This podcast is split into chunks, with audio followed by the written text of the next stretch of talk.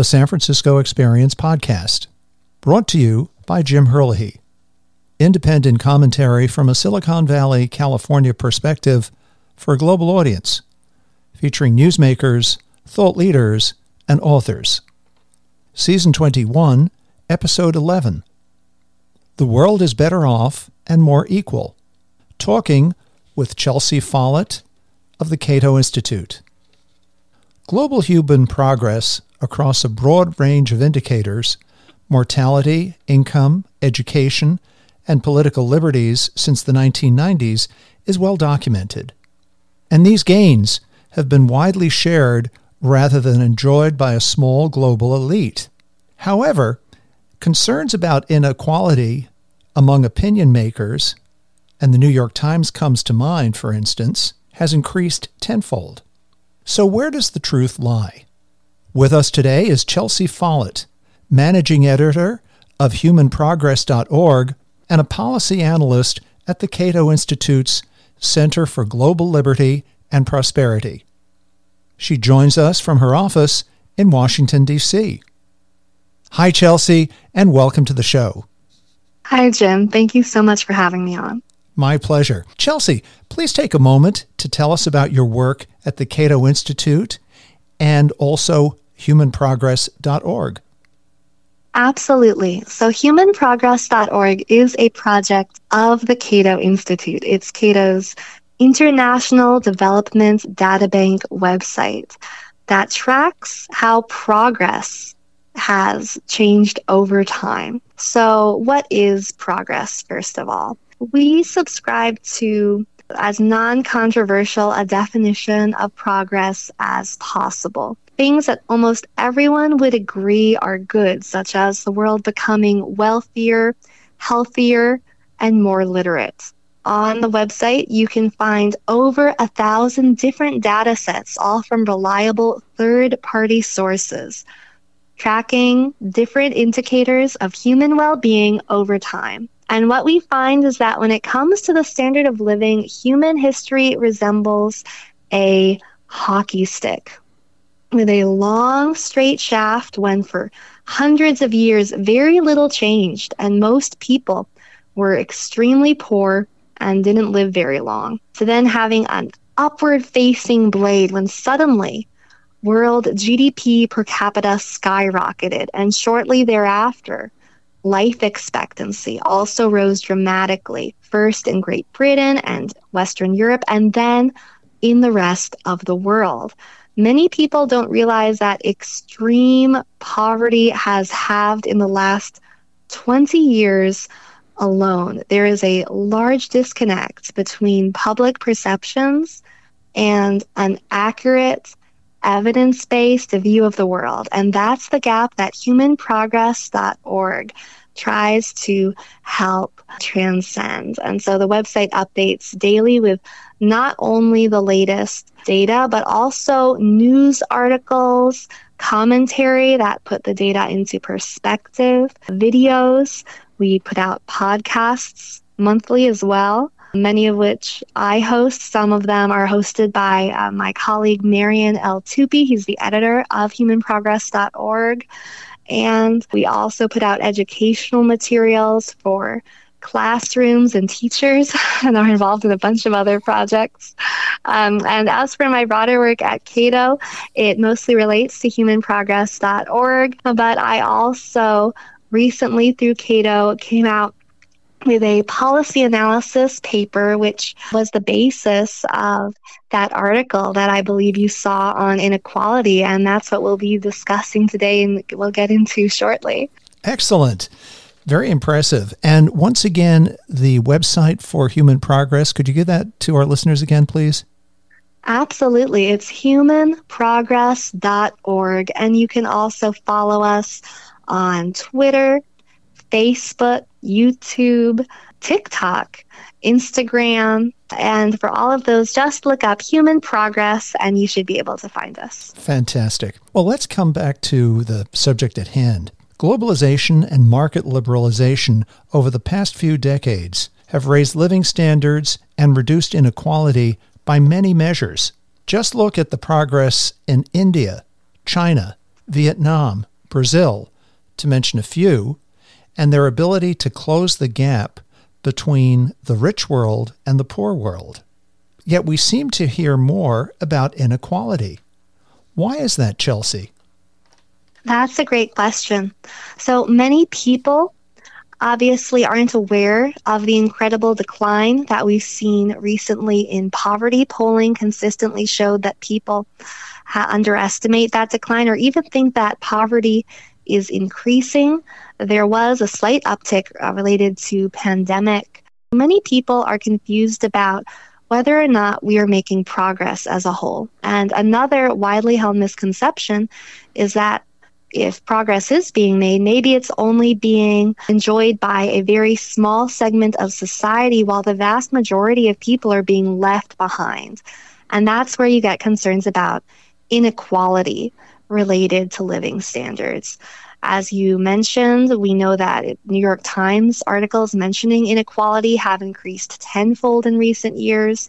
And if you look at Google's Ngram, Google Books Ngram Viewer tool, which looks at the incidence of different words in a vast array of books and newspapers.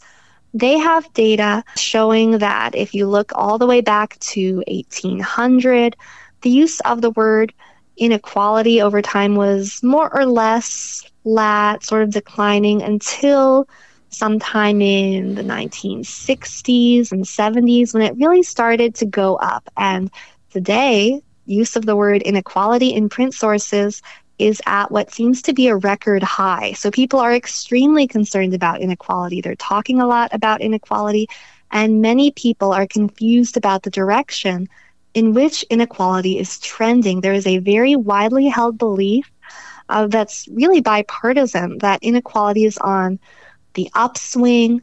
Vice President Kamala Harris uh, said that she believed global inequality was increasing not long ago, a few years ago. And of course, we also know that people on more of the anti globalization populist right often believe that inequality and poverty are becoming worse due to market liberalization and trade.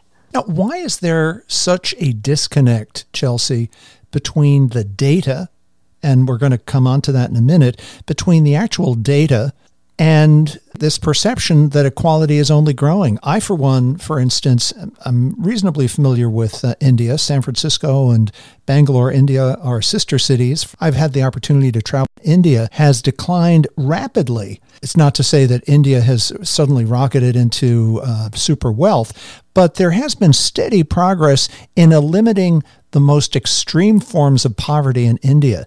And you see that. So, how come there's this disconnect between what the data is showing us in the decline of poverty and the improvement in everyone's lives and lot throughout the world and what the media seems to be telling us? Why is there a disconnect? There are a number of reasons for it. Some psychological biases predispose everyone toward pessimism for the simple, you know, natural selection related reason that in our ancestral environments, underreacting to a threat could often cost you your life. Mm. And so we have become hyper vigilant toward the negative. But of course, we also know that having a skewed view of the world can lead to very bad outcomes. You know, that's not to say the picture is entirely rosy. At humanprogress.org, we try to present a realistic view of the world rather than an optimistic one. There mm-hmm. are certainly some cases you can find of things getting worse, and we saw many positive trends experience a slight downturn recently, of course, as a result of pandemic related disruptions. But the long term trends across so many indicators are extremely positive. And it is unfortunate that more people don't recognize it because of those psychological biases, because, uh, you know, if it bleeds, it leads. The mm-hmm. media have an incentive to create, you know, more dramatic and negative headlines. And of course, journalists are themselves human beings with the same psychological biases as everyone else. And mm-hmm. so they often do believe that things are getting worse and share that belief. Um, and then, of course, there's also just the fact that the way that we measure progress mm-hmm. is sometimes not up to par. So, when it comes to inequality, the type of inequality people tend to look at is income inequality. Now, that's a very uh, limited view, obviously, and even if you look at income inequality, global income inequality is declining, but what my co-author Vincent uh, Geloso of George Mason University and I tried to do with this paper and that op-ed based on it was look at inequality in a much fuller way to try to get the most accurate view of whether gains globally have been widely shared or whether they have been, as many people think, just accruing to a small elite. And what we found was that out of the eight indicators that we looked at, in six of them, the world was becoming more equal. Mm-hmm. Chelsea, what are the eight indicators that you looked at? And tell us the six where the world is becoming more equal. Give us the eight and the six, please. Absolutely. So, to measure inequality and well being, we first had to construct some kind of measure of overall well being. And that's why we created the Human Progress Index, and its eight components are as follows lifespan, that's life expectancy at birth, measured in years, childhood survival. So, we looked at the infant mortality rate per 1,000 live births, adequate nutrition, that would be the food supply measured in calories available per person per day. Now, that's not the amount consumed, that's the supply available. Mm-hmm. Then, safe environment, for that, we looked at the mortality rate for outdoor air pollution deaths. Mm-hmm. So that's mortality from not having access to clean air to breathe, access to opportunity approximated by mean years of schooling, access to information approximated by the number of internet users per 100 people, material well being, and that's income, uh, average income, GDP per person. Mm-hmm. So that's the kind of inequality people are used to looking at, and political freedom. So we looked at a score uh, that is between democracy versus autocracy mm-hmm. over time to get that measure. And so we took these eight different components lifespan, childhood survival, adequate nutrition, safe environment, access to opportunity, access to information, material well being, and political freedom. Mm-hmm. And we weighed them all equally to create an index of overall well being. And this is obviously uh, much more comprehensive than the UN's Human Development Index, which people might be more familiar with because that only has three components life expectancy at birth, mean years of schooling, and income. Mm-hmm. And actually, Vincent and I believe that what we've created here is the most comprehensive measure of international inequality uh, with the broadest possible scope of all of the existing indices available. Were there some surprises when you put this index together? Absolutely. So there were two main surprises to us. As managing editor of humanprogress.org, I was well aware that humanity has been making a lot of progress. And so I did actually expect that inequality would be decreasing. But even I was surprised at the extent of what we found. If you go to the policy analysis paper, which I'm sure you can link your listeners to, uh, you can find that we have a table comparing our results in the overall improvement in inequality. So the move toward the world becoming more equal. And what we found is that actually since 1990, the improvement toward global equality has been greater than the improvement estimated by looking at the United Nations HDI mm. and has been greater than the improvement measured by probably the other most comprehensive index of inequality to date created by uh, the economist Leandro Prados de la Escosura. Mm-hmm. And in both cases, there there has been progress in every measure we could find of global inequality. There has been progress. The data is very clear about that. But when you take into account even more metrics, as we did, and you have a more comprehensive measure mm-hmm. of well being, it seems that the progress toward greater equality is actually even more extensive than other scholars have estimated. So that was a surprise to me was the sheer extent of progress. Mm-hmm. The other surprise to me was that there were two indicators for which things have been trending toward more inequality. And I'm sure we can talk about that in a moment. But mm-hmm. the overall trend, again, for six out of the eight indicators was toward greater equality. And for the overall index, the world is becoming more equal. Is this index going to be prepared on an annual basis? Uh, we did discuss that when we were putting it together, and if it gets enough attention, then yes, we hope to do that. And right now, it's uh, it's being published by the Cato Institute, and so our listeners would be able to. Uh, why, don't, why don't you give the, the listeners a reference uh, where they could go and look on the Cato website at this uh, the results of what you've talked about? Absolutely. So uh, if you go to cato.org slash policy dash analysis slash global dash inequality dash well dash being dash has dash decreased dash across dash many dash dimensions, you will get to the policy analysis paper. But an easier way to do this is probably just to Google Cato and my name, Chelsea Follett. And if you click on my profile on Cato, it's at the very top as the most recent work that I've done that I've published. And it's called the it's called Global Inequality and Well-Being has decreased across many dimensions, introducing the Inequality of Human Progress Index. Uh-huh. It's Cato's policy analysis number 949. So that's where our listeners can actually view this index.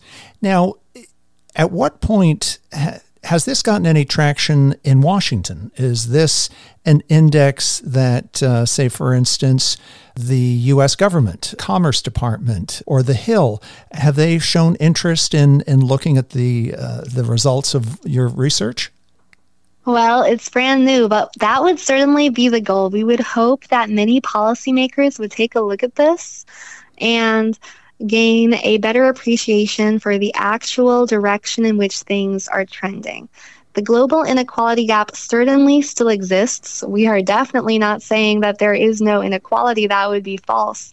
But knowing whether or not inequality is increasing or decreasing is crucial when creating policies around it, right? Mm-hmm. If you don't know whether things are getting better or worse, then you don't know whether or not the track that you're currently on is appropriate. And related to this belief that global inequality is rising, we've seen various policy proposals put forward, some of them quite extreme, calling for various kinds of uh, global wealth redistribution, mm-hmm. very extreme taxation, uh, public financial registry globally that would eliminate financial privacy, and all sorts of other very dramatic extreme proposals put forward, all to fight an alleged rise in global inequality. So we are trying to get this out there. Hopefully, some people among your listeners include those policymakers who are hoping to reach for this index. Absolutely. Now, tell me of the eight categories, you mentioned that six show very clearly that we're on the track for increased equality and decreasing inequality. But you mentioned that there are two where inequality remains. Tell us what those uh, those two those two indicators were. The two indicators where global inequality is actually rising, that's actually true, were childhood survival and environmental safety. So let's talk about those one at a time. So when it comes to the infant mortality rate, I do want to emphasize that that is falling mm-hmm. everywhere. Mm-hmm. And I do think that absolute standards of well being are the most important when we are judging these things.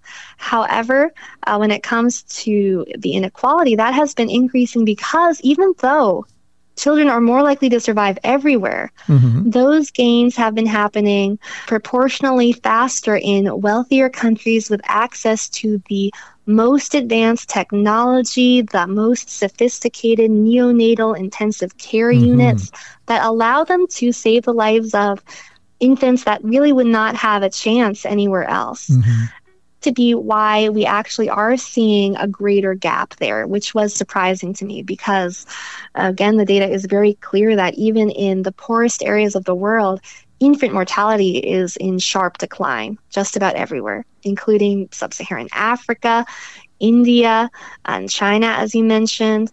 Uh, all of the poorest areas of the world. Pretty much the only places where you see disruption toward that would be in areas affected by war or similar disruptions that don't allow them to develop economically and get the food that they need. But even in very poor areas of the world, if they're unaffected by conflict, infant mortality is declining pretty much everywhere. Mm-hmm. The other area would be environmental safety. So that's the likelihood of uh, dying due to not having clean air to breathe. Mm-hmm. Um, and, you know, where I am in DC, this was made more vivid recently when yes. we had smoke everywhere coming down from from Canada. Clean air is something that we often take for granted, but in many parts of the world, that is not the case, that they enjoy clean air.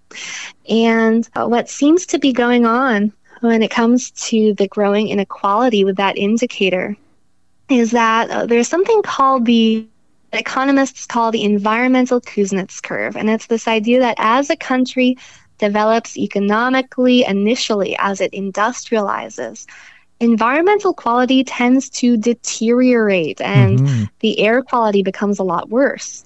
But then, after a country reaches a certain level of economic development and prosperity, that changes. And suddenly things start trending in a more positive direction.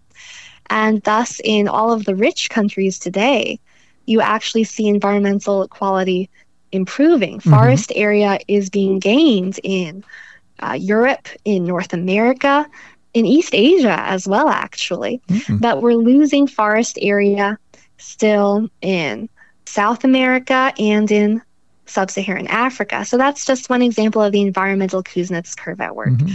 And so, what we think is happening with this indicator is that it's showing that as many countries grow their economies, they're still in the midst of that transition. Right. They're at the points along the environmental Kuznets curve where their environmental quality has not yet started to improve as people become more prosperous and they're able to devote more uh, resources and time and energy toward conserving their environment and improving their air quality.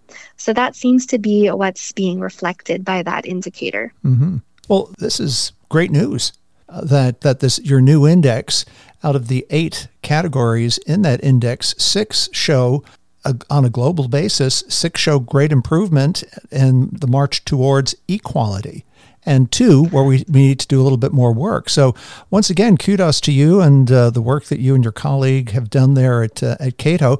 And now it's up to to the rest of us to get the uh, the word out there. But you are sitting in Washington D.C., and I would think that data like this is so compelling, particularly to policymakers, the State Department in particular, to get this word out so that as the U.S. formulates its foreign policy, and not only the U.S., but I mean every other country in the world as they're formulating their foreign policies, that they're aware of this data, that we're not going into other countries with the assumption of woe is me, everything is awful, life is going to hell in a handbasket, your data is showing the opposite. So we need to get this out. And I think by getting this data out, it could inform better better informed foreign policy, whether by the United States or any other country, which is going to begin to look at data like this to formulate their foreign policy, as opposed to looking at media, which seems to be on the downbeat.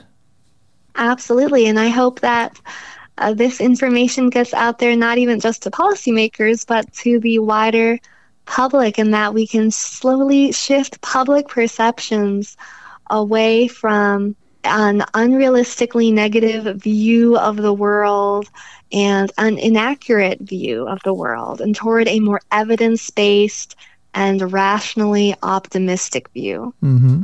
Well, Chelsea, in the remaining few minutes of the podcast, any closing thoughts for our listeners? And obviously, we're ending on a on a higher note, a, a more optimistic note here. But any closing thoughts for our listeners today? The number one takeaway from this research is that not only is the world becoming better off, but also more equal. The gains that we have seen in recent decades do seem to have been widely shared. They're not accumulating only to people in some countries. They're not accumulating only to a very small elite of rich people, but we're actually seeing gaps in global development closing. I couldn't have said it better myself. Thank you for ending on an upbeat note like that. And tell me, how can our listeners follow you and the work that you do?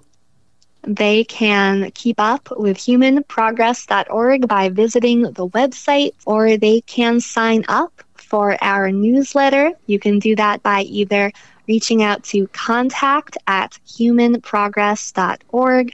Or if you go to the humanprogress.org website and you scroll down slightly, there is a large sign up button that you can press to sign up for our newsletter right there on the website so that you can get the latest updates, or you can also follow us on Twitter at Human Progress. You can follow us on Facebook, TikTok, Instagram, and you can keep up with our podcast episodes on our YouTube channel.